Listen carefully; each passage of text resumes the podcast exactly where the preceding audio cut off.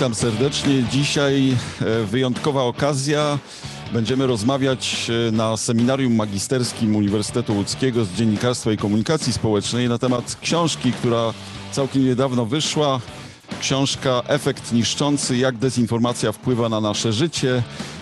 W, w naszym wirtualnym studiu pani e, autorka Anna Mierzyńska łączy się z nami zdalnie. Również są goście z Berlina i z Lublina.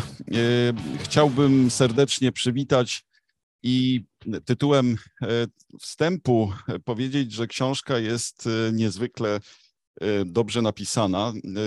Według tego, co mogę powiedzieć, Książka jest e, popularno-naukowa, co niekoniecznie jest e, błędem e, i oczywiście w, w, akademickim świecie czasami jest to rzecz uważana za no, my się tym zasadniczo nie paramy, żeby popularyzować naukę, ale coraz więcej ludzi jednak inaczej o tym myśli i zwłaszcza w sytuacjach, kiedy sami studenci, miałem już okazję rozmawiania ze studentami pierwszego roku na ten temat, sami studenci stwierdzają, że e, fake news, postprawda, dezinformacja to są rzeczy, do których ich szkoły nie przygotowują.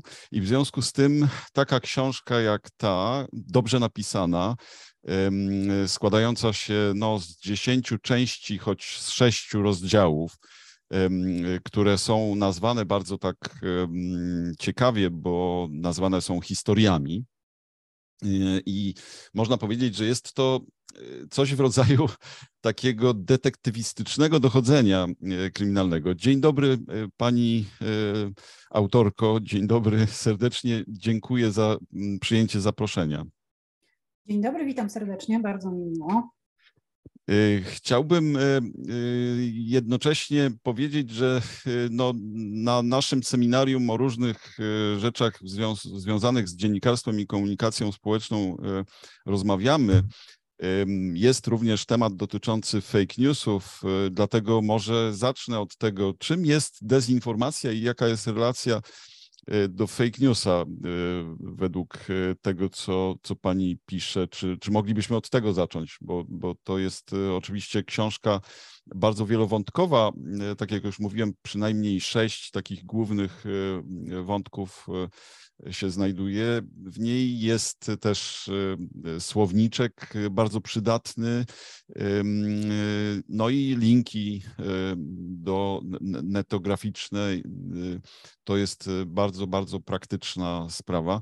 Więc e, czy możemy zacząć od, od właśnie tego, jak pani rozumie fake newsa? Tak, oczywiście możemy od tego zacząć, tylko najpierw e, nawiążę do tego, o czym Pan mówił o książce. Ta książka z tak. założenia oczywiście jest popularno-naukową. Tak, tak. E, moim celem było dotrzeć do ludzi, którzy e, nie zajmują się tym na poziomie naukowym, akademickim i często nie mają świadomości, w jaki sposób dezinformacja może wpływać na ich życie. Wręcz przeciwnie, wyobrażają sobie na przykład, że jeżeli nie zajmują się polityką, no to w ogóle nie ma to na nich żadnego wpływu, a jest zupełnie odwrotnie. E, I rzeczywiście e, każdą z tych e, opowieści nazwałam historią, bo zależało mi na tym właśnie, żeby to było w takiej formie historii czy opowieści, bo to jest forma, która jest naj, najłatwiej przyswajalna przez, przez odbiorców. I tak jak mamy świetne książki już dziś o dezinformacji na poziomie akademickim, tak mamy mało książek, które mają szansę trafić do masowego odbiorcy. Jeżeli chodzi o to, czym jest dezinformacja, jaki jest jej stosunek do fake newsów, no to ta podstawowa definicja dezinformacji, e, szeroka, czyli nieograniczona na przykład do przestrzeni bezpieczeństwa narodowego wyłącznie, to jest taka, że e, dezinformacja to jest rozpowszechnianie świadome i celowe fałszywych informacji. E, I każde słowo w tej definicji jest kluczowe, czyli mówimy o świadomym rozpowszechnianiu oraz celowym czyli ktoś, kto to rozpowszechnia fałszywe informacje czy zmanipulowane informacje, wie, że to robi i ma w tym swój cel. Najczęściej jest to cel określany jako negatywny, choć oczywiście to jest dyskusyjna część e, takiej definicji, no bo zależy z czyjej perspektywy, jak to określimy. E, I fake news jest tylko jedną z, jedną z form dezinformacji, co więcej, wcale niekoniecznie dziś najczęściej stosowaną. E, ponieważ fake news, taki klasyczny fake news, to jest po prostu nieprawdziwa informacja w całości. I teraz e, od jakiegoś czasu, kiedy o fake newsach zrobiło się głośno, powstały e, zespoły fact-checkerskie, które sprawdzają fake newsy i, i weryfikują ich prawdziwość i podają, co jest prawdziwe, a co nie. Fake newsy okazały się mm, mniej skuteczne w dezinformowaniu niż inne formy dezinformacji, czyli manipulowanie informacją w najróżniejszy możliwy sposób, zarówno kontekstem, datą y, i innymi elementami przekazu komunikacyjnego. I manipulacja jest trudniejsza do rozpoznania, trudniejsza do zweryfikowania i ze względu na to ma szersze y, oddziaływanie dzisiaj. No właśnie, bo tu, tutaj y, faktycznie przyjęło się y, bardzo często w życiu politycznym fake news. Y, politycy obrzucają się takimi mm, określeniami typu właśnie używasz fake newsa, czy podajesz, że to jest fake news. Wszystko, co nie zgadza się z moją opinią, czy z moją narracją jest fake newsem, czyli no właśnie fałszywą wiadomością. Natomiast dezinformacja jest no, to, to na przykład, co nazywamy deep fake newsem, to byłaby już dez, dezinformacja, prawda?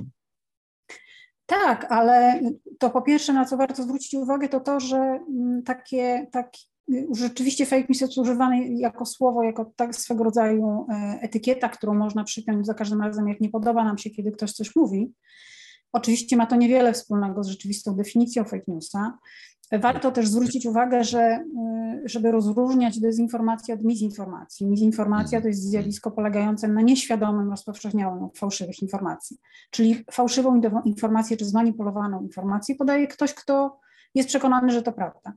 I znowu, y, no tak się zdarza, żyjemy w przestrzeni sieciowej i informacyjnej, w której tych informacji jest bardzo dużo, nie jesteśmy w stanie wszystkich weryfikować. Każdy, absolutnie każdy człowiek ma ze sobą czy przed sobą taką sytuację, kiedy rozpowszechni nieprawdziwą informację nieświadomie. I często może się spotkać z tym, że właśnie ktoś inny mu zarzuci, że jest dezinformatorem i dezinformuje. Otóż definicyjnie, jeżeli popatrzymy na to jako na zjawiska, jest to nieprawda. Żeby dezinformować, trzeba to robić świadomie. E, te rozpowszechnianie nieświadome to mizinformacja w przestrzeni anglojęzycznej jest dziś chyba częściej używanym y, określeniem na opisanie tego zjawiska informacyjnego, zagrożenia informacyjnego niż dezinformacja, no bo jakby mieści w sobie to nieświadome rozpowszechnianie, które też oczywiście sprawia, że jakaś fałszywa informacja rozchodzi się szeroko. No właśnie, e, a, a, w takim razie jaka byłaby relacja pomiędzy e, fake newsem, już zostawmy fake newsy w takim razie, dezinformacją, Mm, a y, zorkiestrowaną dezinformacją, przemysłem dezinformacyjnym, propagandą na przykład, y, czy, czy bo ja nie, nie spotkałem zbyt często w pani książce słowa propaganda. Kiedyś było to częstsze y, użycie y, takiego słowa, zwłaszcza w okresie PRL-u. Mówiło się o propagandzie komunistycznej, propagandzie reżimowej, propagandzie sowieckiej itd. Tak itd. Tak I oczywiście samo słowo propaganda wywodzi się z kontrreformacji, dotyczy mm, przede wszystkim nauczania kościelnego.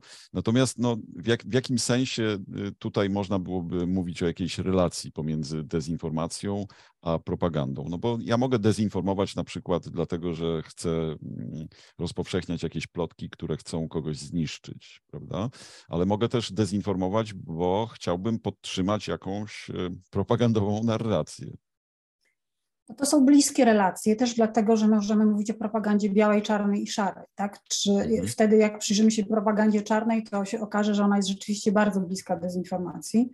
Mhm. Natomiast w takim podstawowym rozumieniu, y, bez głębokiego wnikania w podziały, y, jeżeli chodzi o propagandę, to najłatwiej byłoby to chyba rozróżnić w taki sposób, że propaganda może, to jest rozpowszechnianie mm, informacji zazwyczaj jednak przynajmniej częściowo prawdziwych. To znaczy, chodzi mi o to, że w propagandzie fałszywość informacji nie jest wyróżnikiem tego, co się tam dzieje. Tak. E, w propagandzie, jak wiemy, mm, chodzi o rozpowszechnianie informacji prawdziwych lub zmanipulowanych zapewne, czy zniekształconych przynajmniej w jakimś stopniu, takich, które są korzystne dla tworzenia wizerunku najczęściej jakiejś władzy. w dezinformacji wyróżnikiem jest ta fałszywość. Czyli jeżeli ktoś rozpowszechnia prawdziwe informacje na rzecz władzy, które wstawiają ją w korzystnym świetle, i robi to bardzo intensywnie, może robić wokół tego kampanię wielką, reklamową i tak dalej, no to realizuje propagandę. I natomiast nie realizuje, nie realizuje, nie realizuje kampanii dezinformacyjnej. I myślę, że to w ten sposób mhm. można rozróżnić na takim poziomie podstawowym. Mhm, mhm.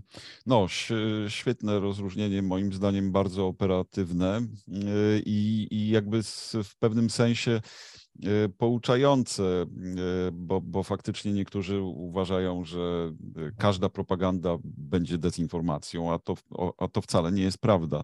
I, I też niektórzy dziwią się, że w ramach mówienia o fake newsach niektórzy widzieliby elementy prawdy w fake newsie, a przecież to jest właśnie podstawa i jakby nie, nie, nie możemy tworzyć fake newsa czy właśnie kampanii dezinformacyjnych, w ogóle jakby nie dbając o uwiarygadnianie tych, y, tych rzeczy, prawda? Tak, bo bez jakiegokolwiek oparcia w faktach y, taka informacja po prostu się nie rozpowszechni. Znaczy możemy sobie teoretycznie wyobrazić informację, która jest w ogóle mm, nie ma oparcia w niczym rzeczywistym i jakoś z, z powodów zewnętrznych się jednak upowszechnia, z, głównie ze względu na y, emocje, które są w ludziach, bo dezinformacja opiera się na budzeniu konkretnych emocji i na korzystaniu z emocji, które w ludziach są.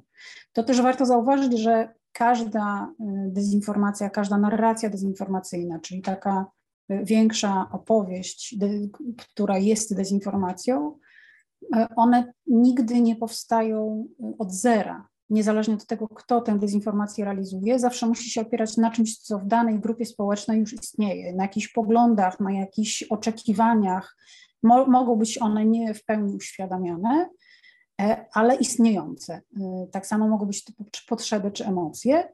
I dopiero wtedy ta dezinformacja działa, kiedy właśnie znajduje oparcie w czymś, co, co w danej grupie społecznej już funkcjonuje. I wtedy taka dezinformacja ma szansę się rozpowszechnić szeroko. E, czyli to mogą być na przykład, jak rozumiem, przesądy albo emocje, złe emocje, zwłaszcza tak, mogą być przesądy, mogą być emocje. Psychologowie stale mi powtarzają, żebym nie mówiła złe emocje, więc nie używam już tego sformułowania. Nie ma złych emocji, są tylko, mogą być emocje trudne. E, tak, i to doskonale było widać w różnych momentach i sytuacjach kryzysowych, które w ostatnich latach doświadczaliśmy, czyli albo w czasie pandemii, czy w czasie wybuchu wojny. To są takie momenty, w których mm, po pierwsze jest duża niepewność i brak danych, i to też są sytuacje sprzyjające rozpowszechnianiu, rozpowszechnianiu się dezinformacji. A po drugie, y, my czegoś podświadomie się spodziewamy. Y, I na przykład, kiedy wybuchła wojna w Ukrainie, spodziewaliśmy się tego, że ta wojna się szybko rozpowszechnić może na Polskę. I to sprawiało, że wszystkie y, informacje, które sugerowały to właśnie ten moment rozpowszechniania się wojny na Polskę, które były nieprawdziwe ale odpowiadały na jakieś podświadome oczekiwania ludzi, bardzo szybko się rozpowszechniały. I no. to jest też to, dlaczego dezinformacja może znaleźć oparcie w ludziach. Tak, no pani pisze y, bardzo tak przekonująco o tych na przykład plotkach dezinformacyjnych na Twitterze dotyczących Ukrainek, które, które miały jako, jakoby no, uwodzić polskich mężczyzn. Tak, to jest, to jest to, o czym pisałam w Okopres, bo już nie w książce, ale y, rzeczywiście był, to, to jest y, bardzo ciekawy przykład, dlatego że mm, no Rosja, w ogóle to, o czym warto powiedzieć a propos wojny w Ukrainie, że tak naprawdę mamy dwie równoległe wojny, wojnę konwencjonalną i wojnę informacyjną. I one właśnie są często równoległe, czasem te osie ich się przecinają, ale, y, ale nie są prowadzone, to, to nie jest ta sama linia mm, wojny ponieważ każda z tych wojen ma własny przebieg i własne cele. I e, w tej wojnie informacyjnej w Polsce na początku Rosja usiłowała wykorzystać negatywny obraz uchodźców w Polsce przeciwko uchodźcom w Ukrainie, kiedy okazało się, że to niespecjalnie znajduje oparcie w tym i, i nie wpływa na to, jak Polacy się zachowują wobec Ukraińców. Mm, wtedy y, zorganizowano taką kampanię która, której odbiorcami, odbiorczyniami były Polki. mm, wydaje się, że osoby, które w Rosji odpowiadają za realizowanie takich projektów, za, za wprowadzanie ich w życie, zdały sobie sprawę, to zresztą nie było trudne, bo wystarczyło śledzić sondaże opinii publicznej, że w, w Polsce w pomoc Ukraińcom i Ukrainkom głównie, które wtedy przyjeżdżały do Polski, zaangażowały się przede wszystkim kobiety. Znaczy ilościowo bezpośrednie zaangażowanie było większe u kobiet niż u mężczyzn. I więc jakby stało się jasne, że żeby y, tę, te pozytywne nastawienie do Ukraińców zmienić, trzeba zmienić nastawienie kobiet w Polsce. I to natychmiast wywołało takie rozmaite ruchy, których dziś nie potrafimy w pełni przyporządkować, znaczy powiedzieć, tak, to zrobiono z Rosji, z tego i z tego miejsca, ale wszystko, co wiemy o wojnie informacyjnej rosyjskiej, wskazuje na to, że rzeczywiście była to kolejna kampania dezinformacyjna rosyjska, czyli y, uderzanie w podstawowe lęki kobiet, które te kobiety mają, o których też wiadomo z sondaży rozmaitych, które się ukazywały w ostatnich latach. I na przykład y, wielka akcja na TikToku pod hasłem, że Ukrainki są ładniejsze od Polek. Y, I rozpoczęła to jedna z Ukrainek z Kijowa, która dużo, dużo wcześniej przyjechała do Polski, jak się okazuje, ale wtedy akurat umieściła taki filmik. Ona mogła to umieścić sama z siebie, natomiast y, Filmik mówił o tym właśnie, że kiedy widzi, jak, jak rośnie jej samoocena, kiedy widzi na ulicach Polki i może się z nimi porównać jako Ukrainka, więc świetnie się czuje, bo jest ładniejsza. I e, ten, ten filmik był podbijany przez e, Rosjanki, przez inne Ukrainki. To się, powstał z tego cały trend, ponieważ Polki odpowiadały na to na TikToku, że one się czują świetnie i wcale nie są brzydsze. Ale ponieważ znaczy tego było naprawdę bardzo dużo, powstał cały trend na, na TikToku na ten temat, to pokazuje, jak e, bardzo wrażliwe miejsce zostało w ten sposób zaatakowane. E, podobnie jak te takie opowieści chwasty, jak to mówi profesor Sadura, jak je nazywa, czyli takie niesprawdzone, nieweryfikowalne, krótkie informacje, niby z życia wzięte, o tym, jak to e, Ukrainka ukradła męża Polce, która ją przyjęła do domu, albo jak e, dzieci nie mogą zostać przyjęte w poradni y, do lekarza, ponieważ wszystkie miejsca zajmują Ukrainki, no i różne tego typu historie, czyli... Które e, czasami e, mogą się zdarzyć, prawda? To znaczy... Mogą się zdarzyć jednostkowo, tak. to nie, nie, jakby nie wyznacza trendu, nie świadczy o zjawisku społecznym, natomiast to, co charakterystyczne w tych opowieściach, to to, że tam nie ma żadnych szczegółów, które pozwoliłyby na weryfikację tego. Tak.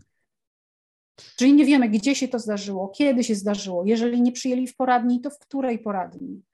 Ja któregoś razu na Twitterze usiłowałam, rozmawiając z mężczyzną, który miał taką wizję, że y, dziecko znajomych nie zostało przyjęte do przedszkola, bo wszystkie miejsca wykorzystali Ukraińcy.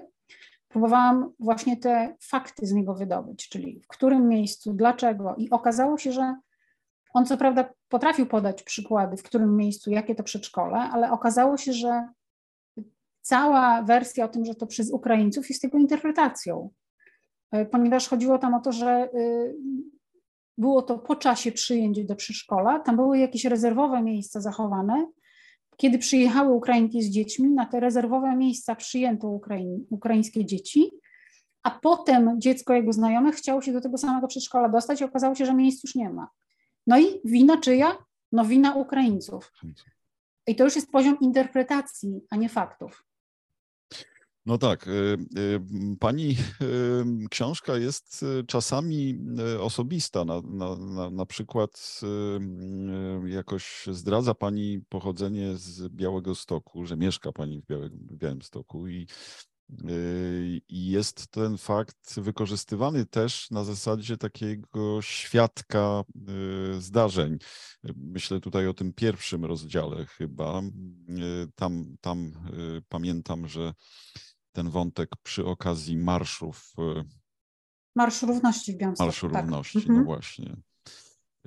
I to jest, to jest dość ciekawe, bo e, w innych okolicznościach Y, pani nie używa tych argumentów y, takich właśnie z, y, ze świadectwa osobistego. Aczkolwiek oczywiście pani robi dochodzenie osobiste bardzo często w sieci, ale w tym wypadku było to doświadczenie, rozumiem, także osobiste, prawda? To znaczy była pani świadkiem wydarzeń.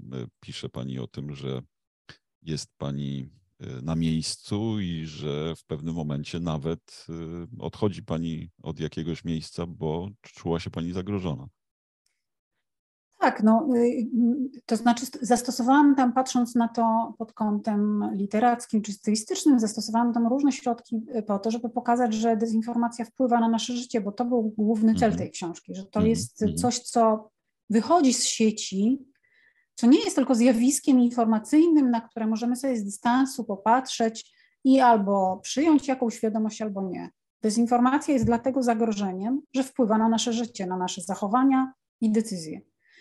I w pierwszym rozdziale rzeczywiście opisywałam e, kampanię przeciwko osobom LGBT, e, bardzo nasiloną w, tuż przed wyborami, w roku wyborczym poprzednim.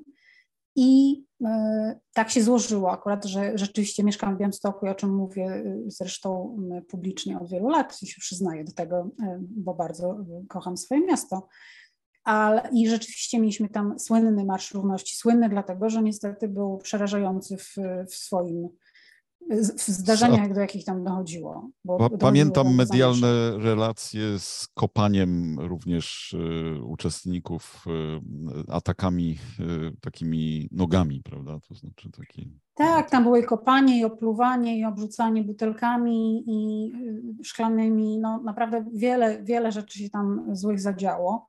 I cała kampania, która była od miesięcy wcześniej prowadzona przeciwko osobom LGBT, e, cała sytuacja w Białymstoku, która miała miejsce przed marszem, upolityczniona bardzo silnie, bo był to rok wyborczy, więc po jednej stronie były władze miasta, po drugiej były władze województwa, co doprowadziło e, do absolutnie, moim zdaniem, nieodpowiedzialnej konfrontacji E, ludzi, bo zorganizowano naprzeciwko Marszu Równości, po pierwsze stanęli kibice czy kibole raczej z całej Polski, którzy się zjechali, były to wakacje, mieli dużo czasu, a po drugie zorganizowano Marsz Rodzin, dokładnie na tej samej trasie, więc ta konfrontacja była oczywista i, i, musiało do niej dojść, stąd tyle sił policyjnych, które tam się pojawiły.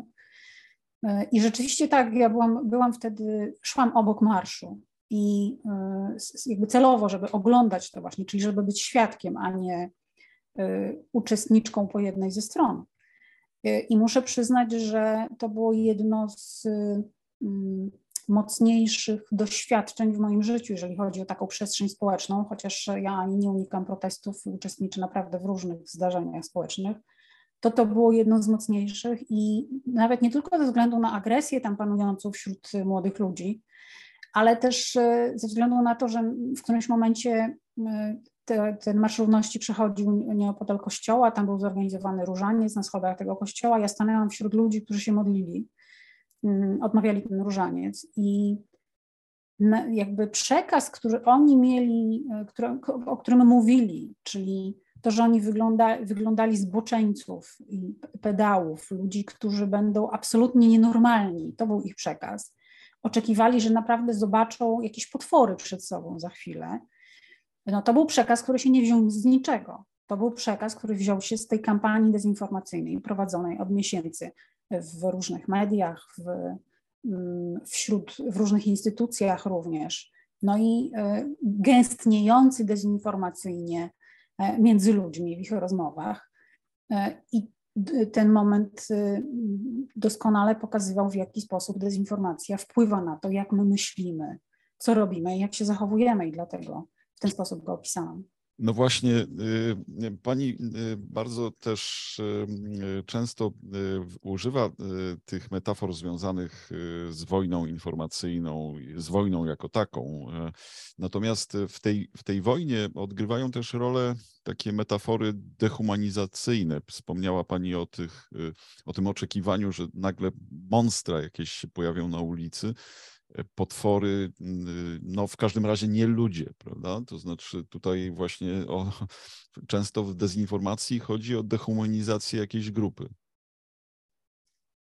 Nie wiem, czy często, ale tak, że to znaczy to pomaga, jeżeli chodzi o, no bo dezinformacja ma różne cele, tak? Mm -hmm. Może w niej chodzić o różne rzeczy. I jeżeli e, w jakiejś kampanii dezinformacyjnej chodzi o to, by z danej grupy czy społecznej z danego środowiska uczynić kogoś wrogiego, to rzeczywiście dehumanizacja i w ogóle radykalizacja postaw wobec tej grupy jest kluczowym elementem takiej kampanii.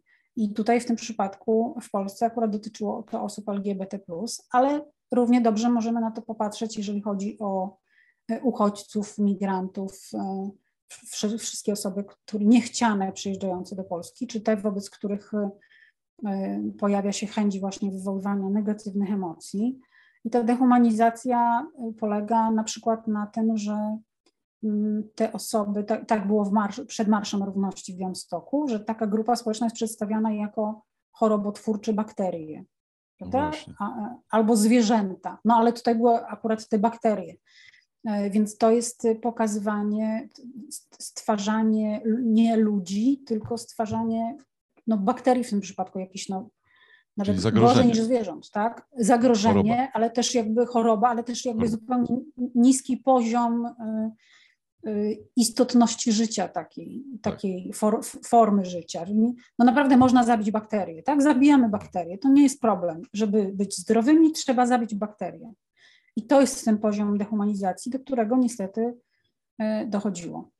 No właśnie, e, nie, nie zawsze można dehumanizować. Można na przykład, tak jak w przypadku kampanii dezinformacyjnej Putina w odniesieniu do Ukraińców, na użytek Rosji używa się określenia, że to tam walczą faszyści. Prawda? I to jest, to jest ten, ta, taka dezinformacja główna, w głównym nurcie u Putina, z tego co media podają. Tak mogę sobie to wyobrazić. Natomiast w Polsce taka narracja byłaby się nie przyjęła. W związku z tym przyjęto, że Ukrainki odbierają nam mężów. Dobrze rozumiem? Tak, no i tak. I to jest też, e, dobrze pokazuje ten przykład, którego Pan użył teraz, dobrze pokazuje, jak bardzo, e, jeżeli mamy do czynienia z profesjonalną e, dezinformacją, jak bardzo dobrze jest to dopasowane do odbiorców. Mm, wydaje się, że wymaga to sporej znajomości grupy społecznej, do której się adresuje taki przekaz, z takiej znajomości też e, pewnych mechanizmów psychologicznych, które są i użyte, które funkcjonują w tej grupie i socjologicznych. To znaczy dezinformator, osoba dezinformująca, która decyduje o tym, jaki temat zostanie użyty w dezinformacji, musi sporo wiedzieć o, o takim społeczeństwie, do którego adresuje swój przekaz. E, I dlatego ta rosyjska dezinformacja na przykład dzisiaj obserwowana w czasie wojny bardzo intensywnie w odniesieniu do krajów zachodnich, do Europy i do krajów wschodnich również, ona w każdym z tych miejsc jest inna. Naprawdę, znaczy są tematy, które się powtarzają, y, ale rozwinięcie tego tematu dość często jest zupełnie inne y, niż na przykład w Niemczech niż w Polsce, albo w Hiszpanii niż w Polsce i e, ostatnio na przykład zastanawiałam się, pisałam też o tym do Okopres, e, nad tym, dlaczego Kreml używa stale takiej narracji wielokrotnie dementowanej o tym, że Polska dąży do zaboru zachodniej Ukrainy, do rozbioru Ukrainy, do zajęcia ziem zachodniej Ukrainy. Mhm. I e, po, po, po lekturze naprawdę wielu publikacji z całego świata doszłam do wniosku, że to jest przekaz, bo to jest przekaz, który jest powtarzany na najwyższych szczeblach władzy. Znaczy mówi o tym Putin, mówi o tym Ławrow, czyli minister spraw zagranicznych rosyjskich, e, mówił o tym najróżniejsi politycy, mimo że i Ukraina, i Polska, politycy też najwyżsi w Polsce i na Ukrainie, w Ukrainie, stale dementują te informacje. I po lekturze e, wielu publikacji z całego świata doszłam do wniosku, że może chodzić między innymi o to, żeby inne kraje mm, przekonać kraje, które są położone dużo dalej od tego obszaru wojny, ale które opowiedziały się po którejś, po którejś ze stron, zwłaszcza po stronie Ukrainy, żeby odpowiedzieć im na pytanie, dlaczego Polska się tak mocno angażuje. Bo to jest coś, co y, dla wielu państw dalej położonych jest niezrozumiałe. Czemu Polska tak bardzo tej Ukrainie pomaga? No wojna nie toczy się na terytorium Polski. Polska powinna zadbać o swoje granice i o bezpieczeństwo i to jest naturalne i zrozumiałe. Ale czemu jest tak bardzo zaangażowana w pomaganie Ukraińcom? No my wiemy czemu. Dla nas odpowiedź jest oczywista. My się boimy Rosji, wiemy, co Rosja może zrobić, wiemy, jak łatwo ta wojna może się rozpowszechnić y, na nasze terytorium i robimy wszystko, żeby zatrzymać ją na poziomie Ukrainy i żeby Ukraina wygrała z Rosją żebyśmy my nie mieli problemów, mówiąc najprościej. No i mamy też historyczne więzi z Galicją i pozostałymi fragmentami no, czegoś, co można byłoby określić pierwszą Rzeczpospolitą. no tak, ale te historyczne więzi właśnie tak, tak, w tej narracji są wykorzystywane mm, też negatywnie. Tak? Po tak, tak pierwsze, tak, tak, historyczna kwestia to Wołyń, który jest wykorzystywany od lat przeciwko, y, dla budowania postaw tak. antyukraińskich w Polsce. No, a po drugie, właśnie ponieważ są historyczne więzi, no to my chcemy te ziemię odzyskać, to znaczy, tak mówi Rosja, my chcemy te ziemię odzyskać, mieć dla siebie, no bo to ta pierwsza Rzeczpospolita. Tak. E, no i właśnie, i taka odpowiedź, że Polska ma w tym interes, żeby pomagać Ukrainie, nie tylko taki, żeby chronić siebie, ale czysty interes, ziemię chce odzyskać no to to jest odpowiedź, którą Rosja sufluje Zachodowi i która y, ma zapełnić lukę informacyjną, która się pojawia po zadaniu tego pytania, czemu Polska to robi. Jeżeli ktoś, nie wiem, w Kanadzie, w Australii, w Hiszpanii zadaje sobie pytanie, czemu Polska się tak angażuje, to Rosja mu podsuwa gotową odpowiedź. No i oczywiście, jak doskonale wiemy, komunikacyjnie jest tak, że mamy różne błędy poznawcze, które funkcjonują w naszych umysłach, czyli te, te uproszczenia, których umysł używa, żeby sobie poradzić z różnymi informacjami w sposób najprostszy. E, I e, to jest jeden z takich błędów, e, który polega na tym, że nawet kiedy dostajemy odpowiedź z niewiarygodnego źródła, takim jak na pewno dziś jest na, na świecie uznawany Putin, Ławrow czy wielu innych polityków rosyjskich, to po jakimś czasie w naszych mózgach źródło się zaciera, a zostaje sama informacja. I e, no, ten efekt, tak zwany efekt przesypiania czy efekt śpiocha, e, który sprawia, że mm, tak, ten powtarzany przez rosyjskich polityków przekaz na temat Polski po jakimś czasie znika źródło, zostaje sama odpowiedź na pytanie, dlaczego Polska się tak angażuje. No i, i to jest też, e, czyli jest to obliczone na taki efekt długoterminowy, korzystny dla Rosji. To jest też jeden z przykładów tego, w jaki sposób ta dezinformacja jest realizowana, czyli jak bardzo to odbiega od prostego fake newsa, o którym myślimy. A, fake news, nieprawdziwa informacja, jak go zdementujemy i pokażemy, że jest nieprawdziwa, to straci całą swoją moc. Okazuje się, że to absolutnie nieprawda. Fake news wielokrotnie powtarzany, właśnie ze względu na błędy poznawcze, e, zapada nam w pamięć i tego typu e, działania Rosja również realizuje. Na czym polega zresztą Goebbelsowska propaganda? Kiedyś był spór na tym, czy, czy określenie czegoś Goebbelsowską propagandą jest y, określeniem, porównaniem kogoś do hitlerowca czy do faszysty. No niekoniecznie. Goebbelsowska propaganda to jest określenie techniczne, które spotyka się w opracowaniach naukowych. I właśnie jedną z zasad Goebbelsowskiej propagandy jest właśnie powtarzalność y, jakiegoś, jakiejś informacji czy jakiejś pseudoprawdy. Natomiast ja chciałbym jeszcze zapytać y, o jedną rzecz, y, tak przy okazji, właśnie, bo mówimy tutaj o sprawach Polski, mówimy o sprawach Polski i Ukrainy, i Polski oraz Rosji. I w gruncie rzeczy Mm, pani ma jeden rozdział, który dotyczy e, QAnon i e, spraw amerykańskich, ale zasadniczo koncentruje się Pani na, e, na, na polskich mediach, czymś, co, co mo, może w jakimś sensie no, nawet kazać zadać pytanie, czy, czy faktycznie zagrożenie rosyjskie jest tak duże, że pani kończy te historie wszystkie rozdziałem podsumowującym, w którym właściwie no, główną tezą jest, no, że głównym zagrożeniem dezinformacyjnym jest Rosja. Jak to z tym jest? Bo pani siebie określa, czy też panią określają jako, jako analityczkę mediów. Mm, I teraz, czy, czy pani prowadzi biały wywiad E, czy pani dostarcza informacje społeczeństwu? E, co jest, co jest głównym celem? Ja wiem, że to jest kilka pytań naraz, ale, ale chciałem uzasadnić, dlaczego to pytam e, w kontekście właśnie ewentualnej mm, no, takiego odczucia, że to jest może antyrosyjskie, bo to jest takie bardzo mocno polski punkt widzenia ja jakby nie uciekam z tego, że to jest polski punkt widzenia. jestem Polką, y, badam dezinformację w Polsce, tą, która wpływa na Polaków. Tak. I to jest oczywiście zależne od, mnie, od tego, że ja akurat jestem w tym miejscu i to badam.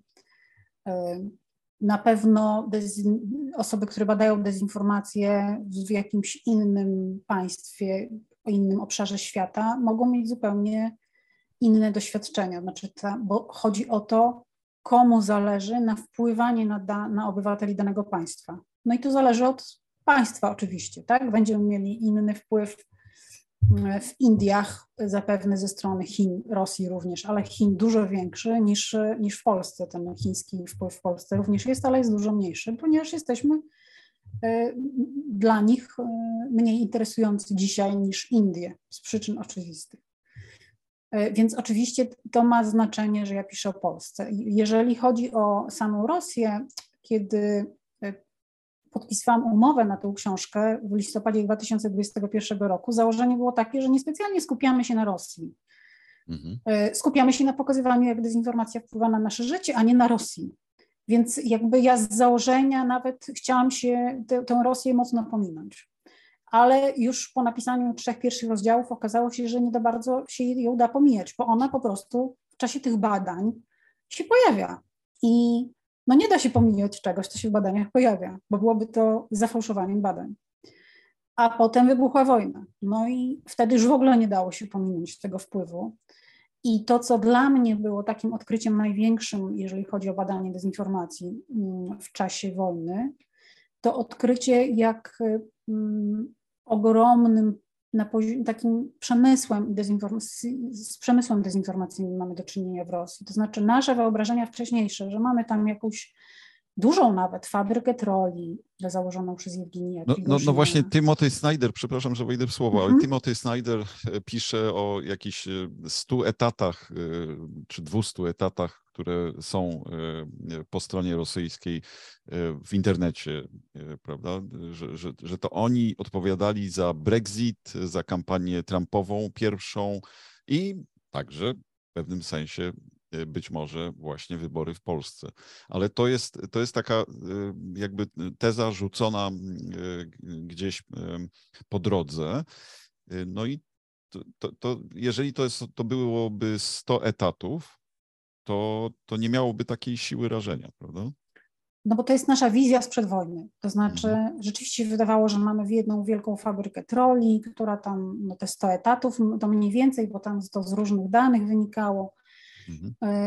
Y, która ma być może miejsca, dwie siedziby, czyli Sankt Petersburg i Moskwę. Y, no i tam, prawda, współpracują przy tym służby specjalne, co, co oczywiście zmusiłoby nas do dodania iluś etatów do tej liczby podawanej przez y, Timothy'ego Snydera. No ale że to jakby, to jest ta główna struktura dezinformacyjna. I po czym wybuchła wojna, a ja analizowałam to, co się działo na Telegramie i analizuję nadal, który jest dziś taką główną platformą y, rosyjskiej i propagandy, i dezinformacji. I nagle się okazało też dlatego, że Rosja w tym momencie przyspieszenia, że tak powiem, wywoływanego wojną, E, wydaje się, że miała mniej czasu na maskowanie pewnych e, mechanizmów dezinformacji, to znaczy trochę się odsłoniła. Kurutyna się nieco uniosła, bo nie było czasu na to, żeby ją szczelnie zasłaniać. I e, nagle się okazało, że ta y, fabryka troli Ewgenia Prigorzyna to jest tylko jeden drobny fragment całej, całej machiny przemysłowej w Rosji, która jest uruchomiona a propos dezinformacji. E, jeżeli dobrze pamiętam, Prigorzin to jest ten, który jest nazywany kucharzem Putina, tak? Tak, to jest ten oligarcha, który jest nazywany kucharzem Putina, ponieważ e, ma firmy cateringowe, które dostarczają na najwyższe szczeble władzy e, jedzenie, stąd ten kucharz ale to jest też ten, ten oligarcha, który finansuje Wagnerowców, czyli tą kampanię Wagnera, prywatną kampanię wojskową, która realizuje zadania zlecane przez Kreml. Znaną Takie, z okrucieństwa. Znaną z okrucieństwa. No, to oni mieli zlecone na początku tej wojny zabójstwo Zeleńskiego.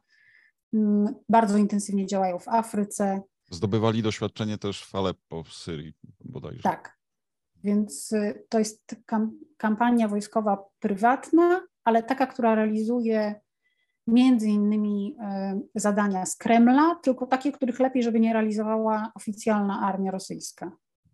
Więc te najgorsze. E, no i Prigorzyn w tej chwili ma już nie tylko fabrykę troli, ma całą fabrykę medialną, czyli Patriot Media Group z e, głównym mm, portalem informacyjnym, który się nazywa Fan. Z milionami wejść na ten portal, z setkami dosłownie, i to nie jest przesada z mojej strony, z setkami innych małych portali, e, także lokalnych, które oddziałują lokalnie. Ale no właśnie okazało się, że mm, to jest tylko drobny fragment bo jeżeli mm, Państwo zajrzelibyście na Telegram, to okazałoby się, że tam jest cała masa takich rozmaitych kanałów rosyjskich, które tworzą siatki wokół siebie, kolejnych kanałów na różnych platformach, nie tylko na Telegramie. Każda z tych siatek rozpowszechnia dezinformację i propagandę rosyjską, teraz dotyczącą wojny. W różny sposób to robi, ale każda ma swoje pole działania. I y, mamy na przykład y, siatkę, która zajmuje się tym, żeby codziennie tłumaczyć e, materiały rosyjskie, także te dezinformacyjne, na inne języki, po to, żeby docierać do obywateli innych państw codziennie. No i ja usiadłam, policzyłam te wersje językowe, okazało się, że to było 19 języków. Hmm. Czyli codziennie jedna tylko siatka publikuje materiały dezinformacyjne rosyjskie w 19 językach od E, chińskiego, japońskiego, przez języki Bliskiego Wschodu, po wszystkie języki europejskie, po to tylko, żeby to dalej można było rozpowszechniać, żeby docierało to już konkretnie kolej, przez kolejne kanały informacyjne do obywateli danych państw. Język polski tam też oczywiście jest. E, jest inna siatka, która jest stworzona przez kanał Rybar, e, bardzo popularny, milionowe zasięgi, milionowa publiczność, który informuje na temat wojny.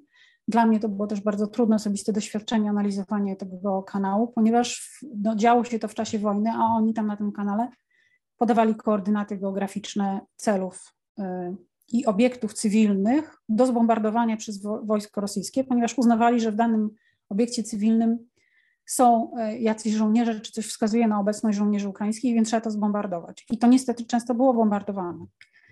E, I te obiekty cywilne to my tak ładnie nazywamy, natomiast to de facto chodziło po prostu na przykład o bloki, osiedla szpitale. mieszkaniowe, szpitale, szkoły, y, place w miastach. Co czyli, jest y, zbrodnią wojenną.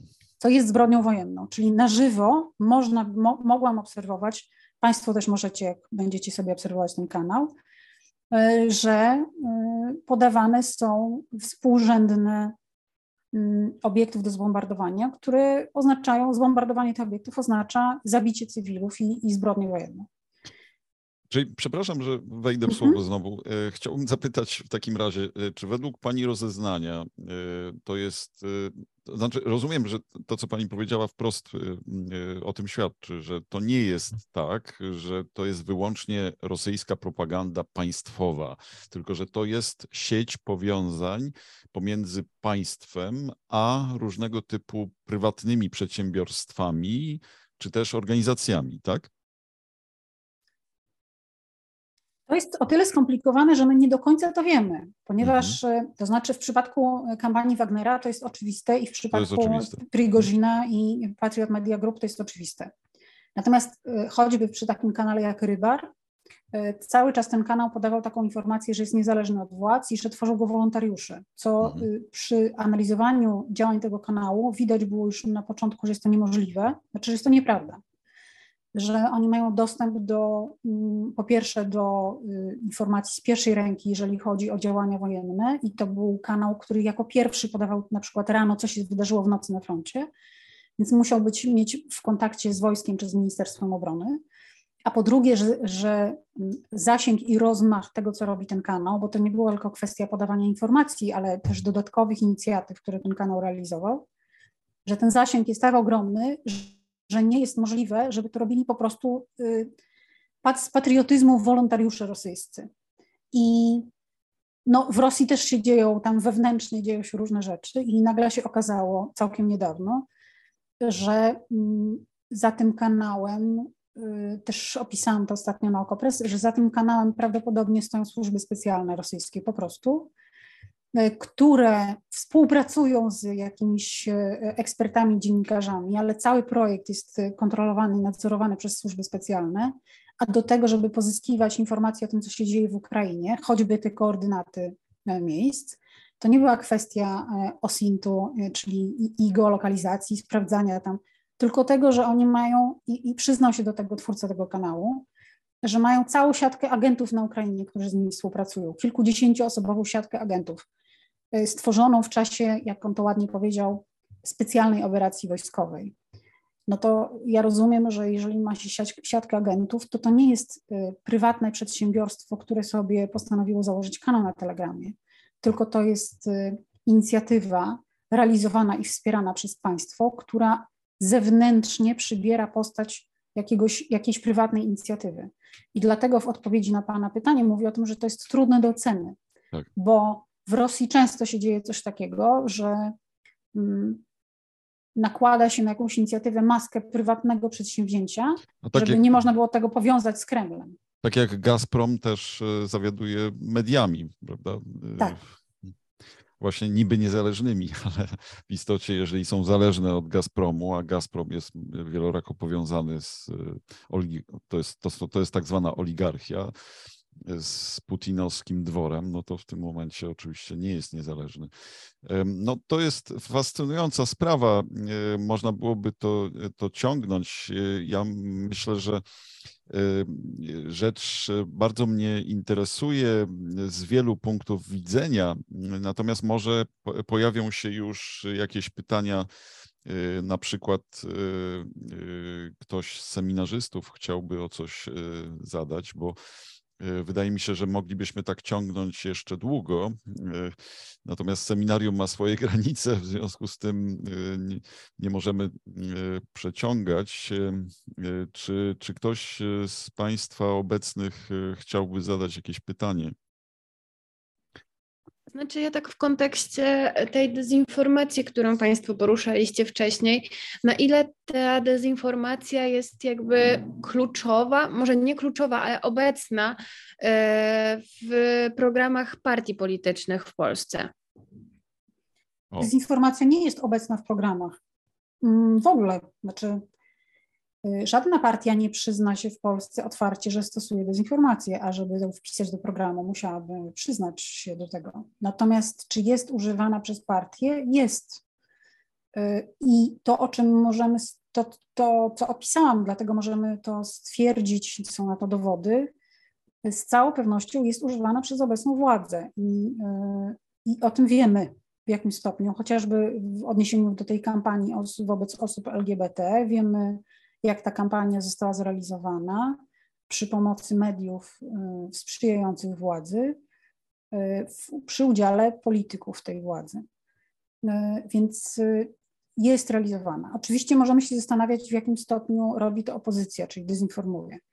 I na pewno nie jest tak, że opozycja jest wolna od dezinformacji, czyli nie używa dezinformacji do swoich celów. Ale mm, pierwsze, opozycję dziś nie widać, po drugie mam no, siłą rzeczy, tak, bo nie rządzi i też siłą rzeczy ma ograniczony dostęp do e, narzędzi, które na poziomie systemowym ułatwiają dezinformację. Czyli na przykład nie ma dostępu do mediów publicznych, e, nie ma dostępu do instytucji państwa mm, i systemowo jest e, jej trudniej, nawet gdyby bardzo chciała to zrobić, stale i świadomie y, prowadzić kampanię dezinformacyjną. To zresztą no, nie dotyczy tylko Polski. Były takie badania prowadzone przez naukowców Uniwersytetu Oksfordzkiego y, dotyczące wielu różnych państw. Oni po prostu sprawdzali, y, w jaki sposób dezinformacja taka systemowa, czyli polityczna, wewnętrzna w państwach się rozwija. I okazało się, że rozwija się w wielu państwach. Po prostu politycy używają dezinformacji dzisiaj do tego, żeby osiągać swoje cele. I też charakterystyczne było to, że e, większe możliwości w dezinformowaniu społeczeństwa mają władze e, niż opozycja, z przyczyn właśnie oczywistych.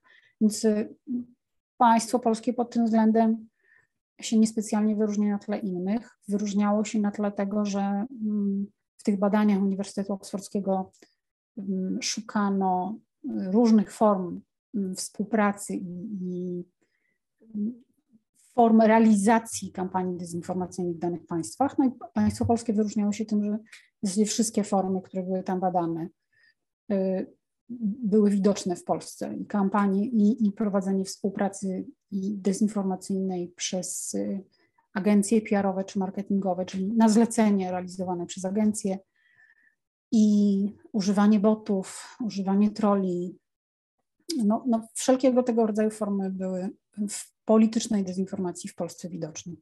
Ja przypomnę, że y, znana była sprawa y, farmy troli y, no, powiązanej z ministerstwem nawet, prawda? To znaczy, chodzi o Ministerstwo Sprawiedliwości. Natomiast sprawa jest ewidentna, że dezinformacja może być na przykład wpisana w, partii, w program partii y, jako walka z dezinformacją. I to rozumiem, że Ola mogła o to pytać także, to znaczy, czy walka z dezinformacją. Bardziej właśnie e, pani Anna odpowiedziała na to pytanie, tak, tak okay. mówiąc, bo, bo nie wiedziałam, jak do końca przekazać, e, mhm. przekazać właśnie to, o co mi chodzi. Mhm. Ale tak, bo właśnie mm, zgadzam się z, z panią z tym, że, e, że nie może być to wpisane w program partii politycznej i zgadzam się również z panem, że, że jakby może być walka z dezinformacją wpisana, ale właśnie chodziło mi o to, mm, jak te partie polityczne posługują się tą dezinformacją i właśnie na to pytanie, e, na to pytanie mi pani Anna odpowiedziała. E, I jeszcze tak, jeśli mogę pozwolić sobie dodać, wspomniała pani o TikToku i o tym, e, że była ta akcja, że Ukrainki są ładniejsze od Polek. Mm, tak, tam bardzo duża burza była na TikToku, później to przeniosło się na Twittera z tego, co kojarzę. Pozwoliłam sobie sprawdzić, czy ten filmik główny tej dziewczyny jest nadal na TikToku i on zniknął. Jest cała akcja jakby Polek, które odpowiadają, e, odpowiadają e, właśnie Ukrainkom, ale wszystko, co dotyczy właśnie, e, co było odpowiedziami na, na, na, na ten filmik tej Ukrainki, wszystko zniknęło. Również ten filmik bazowy. Tak, ten filmik zniknął, ale wszystko wskazuje na to, że ta mm, dziewczyna, która to wrzuciła, istnieje naprawdę. Ona wyjechała z Polski, mieszka już w jakimś innym kraju, przepraszam, nie pamiętam, bo ja to sprawdzam we Włoszech albo tu się tak. mogę mylić, ale w jakimś mhm. innym. Ma konto na Instagramie. Jak analizowałam jej konta i to, co pozostało na TikToku i, i, konto na Instagramie, to wiele wskazuje na to, że ona rzeczywiście istnieje, czyli nie, nie mamy tutaj w tym przypadku do czynienia z fałszywym kontem, bo tak też często tak. bywa. Mm. E, przy czym to właśnie było charakterystyczne, że ona przyjechała do Polski rok wcześniej, przed wojną e, i mieszkała w Polsce i to, że Polki są takie mm, brzydsze od Ukrainek, to zauważyła dopiero jak się wojna zaczęła. Mm. To też jest zastanawiające. No, ale, tak, okoliczności. Tak, ale ja zawsze staram się podchodzić do tego w taki sposób, że jeżeli nie mam żadnych mocnych poszlak, czy a najlepiej dowodów na to, że, że ktoś zrobił coś tego rodzaju akcję w kontakcie z, czy na zlecenie e, jakichś dezinformatorów konkretnych, no to zakładam, że zrobił to sam z siebie i ona też mogła to zrobić sam z siebie, zbiegi okoliczności istnieją na tym świecie, natomiast e, poziom mm, rozpowszechniania tego filmiku, podbijania go potem przez inne konta rosyjskojęzyczne, no to już świadczyło o tym, że ten film przynajmniej został wykorzystany do takiej akcji dezinformacyjnej. Tak, bardzo szybko się to rozpowszechniło, jak tak. również teraz potem pojawiły się te filmiki e, z Rosji, gdzie zaczęły mhm. wycofywać się wielkie koncerny, że dziewczyna zaczęła rzucać rzeczami drugich marek, które wspierały e, Ukrainę i wycofywały się z Rosji e, i rzucała tymi rzeczami, że oni wcale nie potrzebują w Rosji tych popularnych rzeczy i z tego też stworzył się taki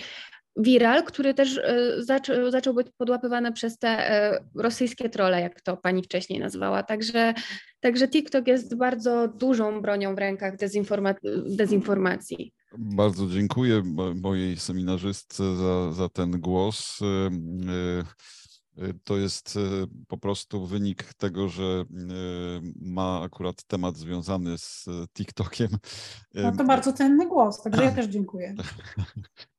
E, więc wydaje mi się, że to jest, e, to, to jest też, e, ale no, pa, pani też jest na Twitterze. To nie jest tak, że, że pani unika mediów bardziej zachodnich, można powiedzieć, aczkolwiek po przejęciu przez Maska trudno jeszcze właściwie przewidywać, jak długo ten Twitter będzie taki zachodni aczkolwiek zrezygnował już w tej chwili z prowadzenia tego.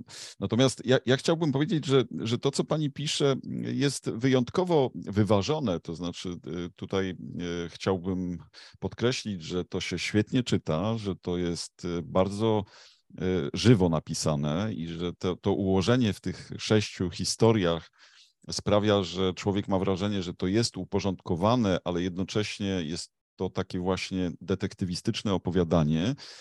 Y, więc to, to się czyta z wypiekami y, na, na twarzy, ale jednocześnie y, jest to wyważone, czyli, czyli nie, nie, nie ma tam takiego jakiegoś zacietrzewienia bardzo wyraźnie widocznego w wystąpieniach no, tych, którzy uważają, że są niezależnymi dziennikarzami, czy też niezależnymi aktorami sceny.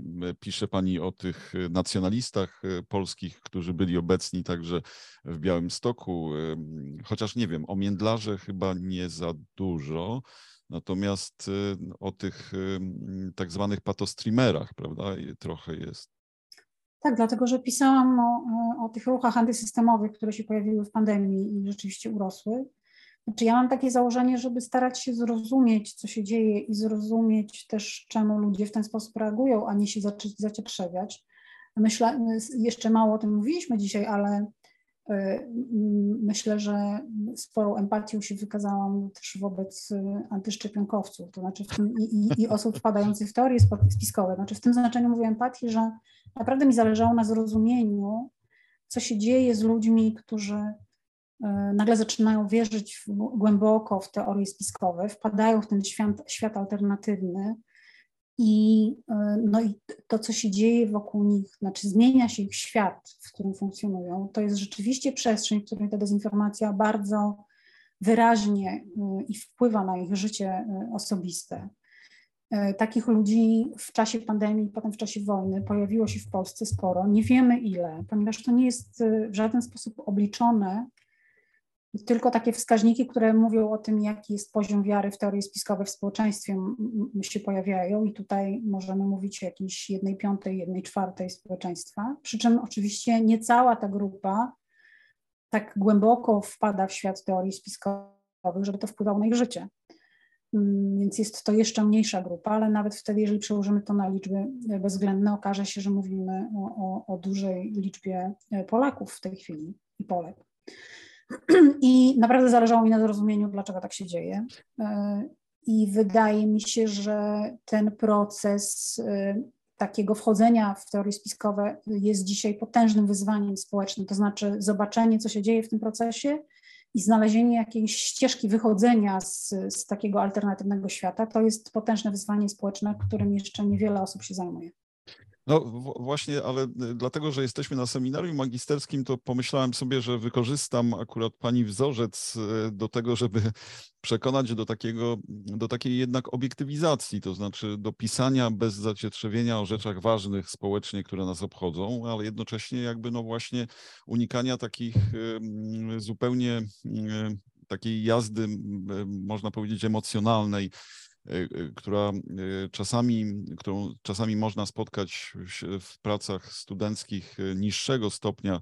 Na pierwszym roku zwłaszcza zdarzają się takie bardzo subiektywne wylewy wręcz. Także w tym sensie chciałem to wykorzystać, żeby polecić Pani książkę jako rodzaj głosu. Ale widzę, że Łukasz Szopa z Berlina chciałby Y, zadać pytanie. Y, serdecznie zapraszam, Łukaszu. Dzień dobry. E, tak, e, to znaczy ja bym chciał, e, gdyby się nam to udało, trochę rozszerzyć temat poza książkę i poza to, cośmy dzisiaj mówili, to znaczy poza samą tą stricte rozumianą dezinformacją, o tym mówiła Pani na samym początku, czyli tematy jak biała propaganda i inne metody, którymi Zapewne nie Rosja, oczywiście rozumiem, rozmawiamy tu głównie o Rosji, gdyż to jest tak zwany master level dezinformacji, szczególnie w, ostatnich, w ostatnim roku.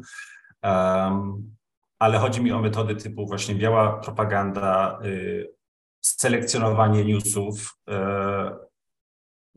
tak zwany framing, nie wiem jak jest wyrażenie tego po polsku, czy tak zwany nudging, czyli popychanie kogoś do kogoś pewnymi dobrymi radami. I chciałbym tutaj wyjść trochę poza Rosję, to znaczy tutaj właśnie pani Ola pytała o rolę y, polskich y, graczy politycznych, ale czy podobne metody nie są stosowane również przez y, wielkie korporacje, które częściowo, jak pomyślę o korporacjach Alphabet czy Meta czy Amazon, są silniejsze niż wiele państw, zarówno finansowo, jak i technicznie, ale również powiedzmy sobie przez tu mam taki przykład takiej małej wojenki na terenie Polski, która trwa od e, kilku, kilkunastu lat, czyli zwolenników, e, jeżeli chodzi o rynek energetyczny czy rozwiązania energetyczne, gdzie mamy z jednej strony lobbystów e, energii nuklearnej, z drugiej strony lobbystów energii OZE i gdzie też podejrzewam, już tego nie analizowałem, ale jest dosyć częstym zjawiskiem, szczególnie w mediach społecznościowych, przekazywanie dalej pewnych tak zwanych newsów, które wydają mi się dosyć subiektywne w obydwu przypadkach. E, więc jak pani to widzi, e, jaką pani widzi rolę właśnie tych innych metod, tych takich lżejszych niż stricte dezinformacja? E, na ile to jest powszechne i to nie tylko właśnie w ciągu ostatnich dwóch, czy pięciu, czy ośmiu lat w Polsce, ale i wcześniej. I, I, czy jesteśmy na to też odporni, czy zauważamy to w ogóle?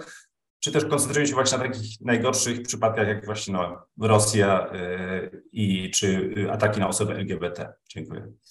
Aha, ale Panie Łukaszu, jeszcze tylko proszę o doprecyzowanie. Y, pyta Pan o to, jaka jest rola tych, tych innych metod, ale rola w czym? W tym, żeby nas dezinformować, dlatego że w moim postrzeganiu to są również metody takiej szerokiej dezinformacji. Znaczy, jeżeli przekazuję, powiedzmy sobie, tylko informacje pozytywne na temat jednego rodzaju produkcji energii, to w koniec końców chodzi mi o to, żeby mm, przekazać informację, która nie jest pełna i stąd jest to według mnie dezinformacja. To znaczy nie ograniczam, nie mówię o negatywnych powiedzmy sobie aspektach. To jest ciekawe pytanie, które wymaga tak naprawdę mm, analizy całego mm, sposobu komunikowania się, tak? To znaczy, no bo jeżeli rozmawiamy tak jak dziś w środowisku naukowym, to w środowisku naukowym wydaje się oczywiste, że mm, przynajmniej bazowo czy, czy ideowo, że y, istotą jest informacja obiektywna, czyli podawanie nie tylko informacji pozytywnych, ale też negatywnych, czyli pokazywanie całości wiedzy, jaką mamy na dany temat. Tak? Próba obiektywizacji i tak. pełni opisu. Dokładnie. No ale świat nie składa się tylko ze środowiska naukowego.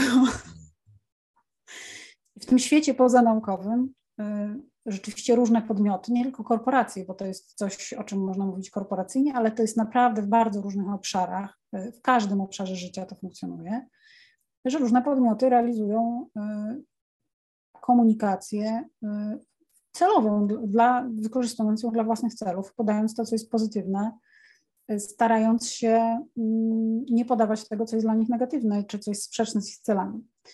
E, I wydaje mi się, to jest, że to jest naturalny, y, naturalny proces e, w przestrzeni informacyjnej i w, w, takim państwie, w jakim żyjemy, czy w tego rodzaju państwach, w jakich żyjemy. I nie ma w tym nic złego. Znaczy, no, normowaniem tego jest obecność mediów. No, między innymi po to potrzebujemy niezależnych mediów, żeby pokazywały e, daną dany temat z różnych stron, tak? Czyli żeby niwelowały ten przekaz, który jest tylko przekazem e, w czyimś interesie. Oczywiście możemy tu podnieść problem kolejny, że media też mają swoje interesy, bo stają za nimi konkretne firmy, które muszą zrealizować swoje założenia. I to też jest prawda, więc y, możemy szybko dojść do wniosku, że nie ma tutaj y, jakiegoś, nie, do, nie dojdziemy do ideału y, przekazowego czy komunikacyjnego i rzeczywiście nie dojdziemy do ideału, nie ma światów idealnych. Ale w samym, w samym używaniu metod perswazyjnych ja naprawdę nie widzę mm, większego problemu, czy w tak zwanym PR-ze, jeżeli to nie jest fałszujące, jeżeli to nie jest oparte na nieprawdziwych danych, to dla mnie to nie jest e, jakiś problem, ponieważ mamy właśnie różnych strażników, którzy starają się zachować Y, zachować ten przekaz w i pokazywać go w taki sposób, w jaki powinniśmy go widzieć, czyli pokazywać go z różnych stron. Jeżeli w przestrzeni informacyjnej funkcjonują niezależne, silne media, jeżeli w przestrzeni informacyjnej ścierają się interesy różnych stron, czyli jedna strona pokazuje to, co jest dla niej korzystne, a druga to, co jest dla niej korzystne, to, e, a niekorzystne dla innej, to wtedy mamy szansę dotrzeć do mm, prawdziwej informacji, czy zobaczyć wielostronność przekazu. Mm, problemem jest z dezinformacją problem jest tak naprawdę taki, że po pierwsze ona się często dzieje i my nie wiemy, że to jest dezinformacja, nie mamy tej świadomości, jest zafałszowana, e, jest niewidoczna i ukryta. E, dlatego często mówimy o manipulacji, czyli to jest poziom mm, manipulowania z, definicyjnie, jak wiadomo, bez świadomości tego, że ta manipulacja się odbywa i e, i jest to oparte na fałszu, co sprawia, że ludzie podejmują decyzje, e, podejmują decyzje i zachowują się w konkretny sposób w oparciu o nieprawdziwe dane i fałsz.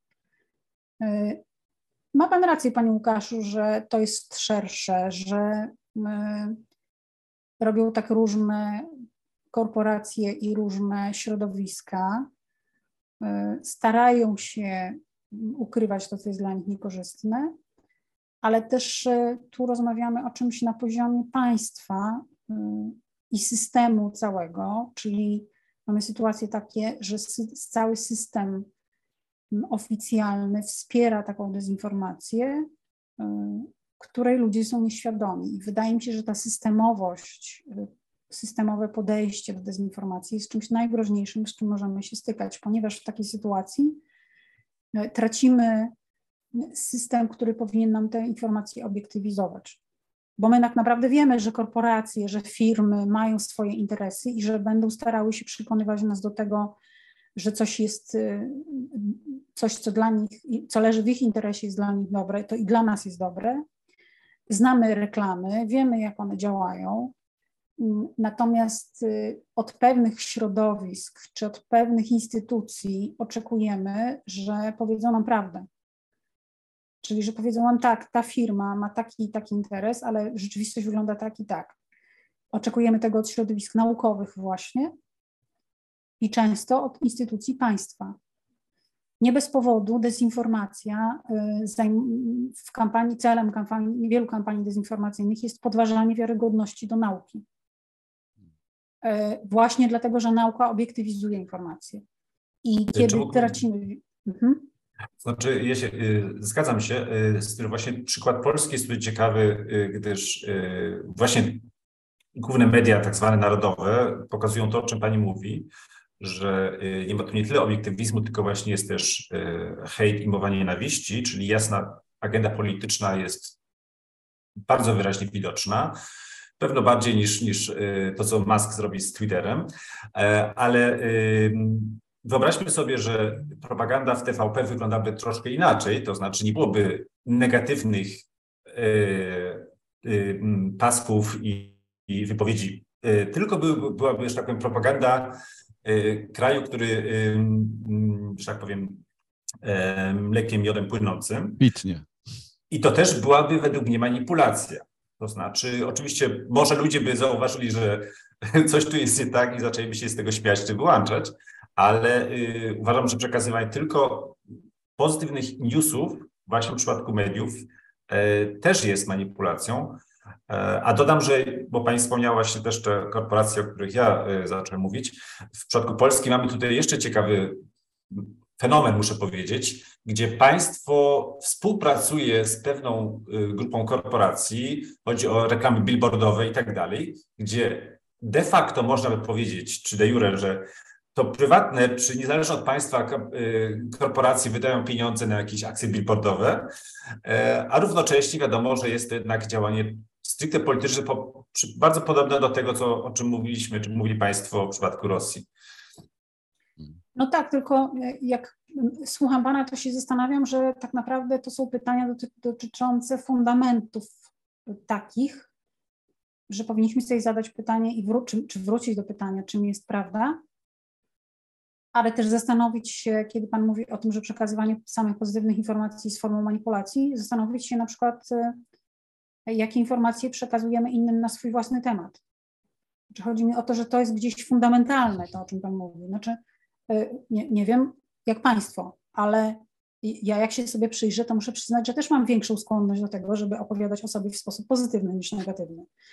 E, wystarczy, nie, nie tylko na Facebooku czy na, na Twitterze, ale wystarczy, że rozmawiam ze znajomymi i niekoniecznie chwalę się natychmiast swoimi błędami, wszystkimi, które dokonałam, albo wstydliwymi jakimiś rzeczami. Raczej chętniej opowiadam o tym, co jest jakieś pozytywne, czy, czy wiem, że się spotka z pozytywnym przyjęciem.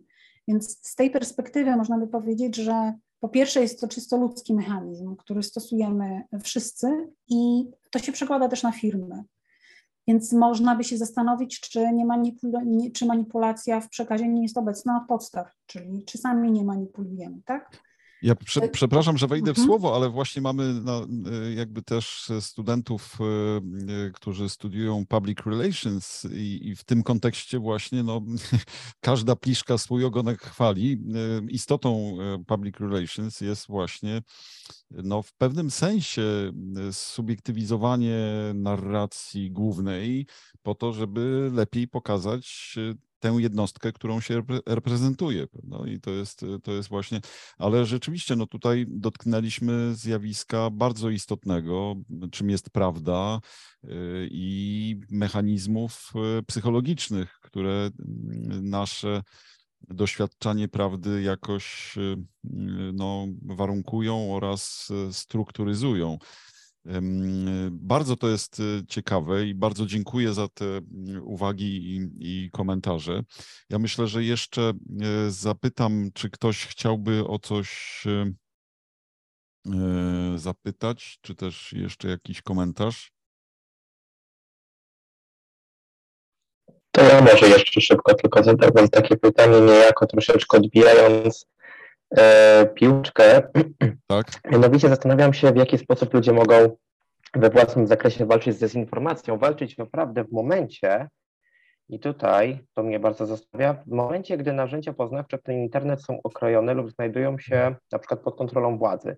Co mogliby obecnie zrobić właśnie e, przytaczani e, często podczas naszej dyskusji Rosjanie, mieszkańcy Korei Północnej, albo na przykład co mogli zrobić E, w przeszłości Niemcy po I wojnie światowej przegraną wojnę oskarżano socjalistów, demokratów, komunistów czy nawet Żydów. Myśl legendy o ciosie w plecy, kiedy jeszcze właśnie działały w narodzie te żywe emocje po przegranej wojnie. Jest dla takich społeczeństw albo chociaż nawet jednostek jakaś e, nadzieja właśnie w takim bardziej, nazwijmy to, prostym, może nawet prymitywnym systemie? A, jak walczyć z dezinformacją, kiedy nie ma, e, kiedy jest, wszystkie media są zdominowane przez e, jedną opcję, czy przez państwo, tak? Dobrze zrozumiałem? Między innymi też, tak, ale też właśnie kiedy na przykład brakło, zabrakłoby na przykład właśnie tych źródeł informacji, tak jak na przykład mhm. właśnie no, w przypadku Rosji w wielu częściach tego kraju, czy właśnie w Korei Północnej nawet. Mhm, mhm. No to pytanie no to, to do, do dobre, autorki. wartościowe pytanie. Tak, tak. Przy czym od razu powiem, że nie wiem, co mogą robić mieszkańcy Korei Północnej. To znaczy, dlatego nie wiem, że to jest kwestia narzędzi, które się posiada i trzeba, nie, nie mam danych odnośnie tego, jaki, jakie posiadają narzędzia, jaki posiadają dostęp, a jaki nie. Natomiast bardziej to uogólniając, po pierwsze, y, oczywiście musimy dążyć do tego, żeby były niezależne media i że to jest, y, to, to nie jest przypadek, że ludzie wychodzą na ulicę broniąc niezależnych mediów. To znaczy, to, to nie o to chodzi, czy ktoś lubi TVN, czy nie. Tylko o to chodzi, że mamy świadomość, jak wielką są dla nas wartością, bo dzięki nim możemy mieć dostęp do różnych informacji y, i do, do informacji też, które są w jakiś sposób uwiarygadniane i sprawdzane. Po drugie, E, to, co możemy robić e, wszyscy, każdy z nas, e, niezależnie myślę od tego, że gdzie mieszka, no chyba, że są to naprawdę jakieś bardzo skrajne przypadki państw, w których dostęp do informacji jest bardzo silnie odcięty, ale mogą to na pewno robić Rosjanie, to 100% i pewnie część z nich robi. Na poziomie technicznym dzisiaj nie jest problemem dotarcie do informacji obiektywnych. Nawet jeżeli nie są tworzone w Rosji, to na temat Rosji powstają w innych państwach. często sąsiednich, bo tam się przeniosły niektóre niezależne media rosyjskie, a, a często zupełnie odległych, które jednak, jak Stany Zjednoczone, które jednak Rosją się zajmują intensywnie. Można włączyć sobie VPN w internecie i mieć dostęp do, do tych, do tych wszelkiego rodzaju informacji i porównywać i sprawdzać, bo tak naprawdę to, co każdy z nas może i powinien robić, ja o tym zawsze mówię, bo wydaje mi się, że to powinien być nawyk każdego człowieka współczesnego, dorosłego, e, sprawdzać informacje. Mm, to znaczy Przypomnę, że VPN to jest takie, takie coś, e, taka nakładka, która sprawia, że jesteśmy nieidentyfikowalni, jeśli idzie o nasze IP e, komputerowe. Tak, tak, czyli mamy połączenie, które sprawia, że technicznie, że łączymy się z internetem z bardzo wielu różnych miejsc w krótkim czasie, co sprawia, że nie jesteśmy identyfikowalni jako odbiorca z danego państwa na przykład, co sprawia z kolei, że nie obowiązują nas, y, znaczy nie obowiązują. E, to połączenie wyrzuca nas za nawias jakby ograniczeń internetowych, które są w danym państwie wprowadzone. I e, więc mamy dostęp także do tych stron, na przykład, które są zablokowane w danym państwie. Mm. Jest to dość proste połączenie, naprawdę można to sobie zrealizować, może to zrobić każdy. E, więc wracając do tego, co, co trzeba robić. No, przede wszystkim sprawdzać informacje, to znaczy mieć świadomość, że dezinformacja istnieje, że manipulacja informacjami istnieje i że można się opierać tylko na źródłach sprawdzonych. I to powinien być nawyk, to znaczy jeżeli dostajemy informację, zwłaszcza mocno kontrowersyjną czy skandalizującą, E, bo dezinformacja, jeszcze raz przypomnę, opiera się na budzeniu emocji, to sprawdzamy, kto jest źródłem tej informacji. A jeżeli mamy wątpliwości, to czekamy, czy źródła wiarygodne tą informację potwierdzą. E, I to jest podstawowy element przeciwdziałania wpływowi dezinformacji e, na nas i na osoby, które nas informują w sieci, bo jeżeli sprawdzamy, że coś jest nieprawdziwe, no to oczywiście dalej tego nie rozpowszechniamy. Natomiast y, nawiązując do tego, o czym mówiliśmy przed chwilą i też do Pana pytania, to myślę, że podstawą w tym wszystkim tak naprawdę jest to, czy każdemu z nas zależy na prawdzie, czy nie. Żyjemy w świecie postprawdy. I jak wiadomo, w świecie postprawdy obiektywna prawda dla wielu osób przestaje być wartością.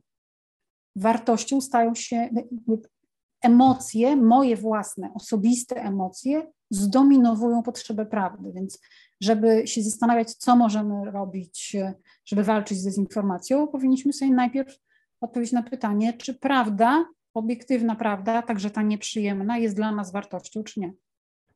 I to jest świetny e, finał e, tej rozmowy.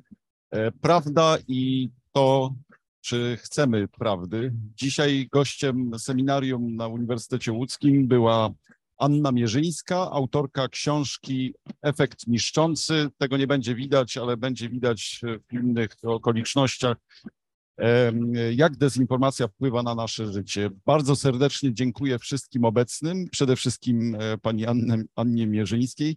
Jaka pogoda w Białymstoku? Bardzo dziękuję za to seminarium, za Państwa pytania. E, właśnie tutaj słońce wychodzi, więc to chyba dobry znak. E, oby, oby rzeczywiście nas e, światło prawdy nie opuszczało. Bardzo dziękuję wszystkim obecnym, również tym, którzy łączyli się z nami spoza Uniwersytetu Łódzkiego.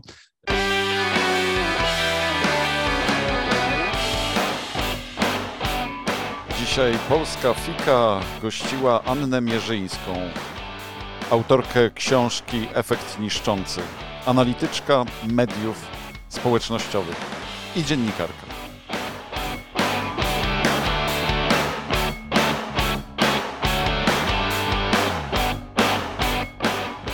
Zapraszam następnym razem.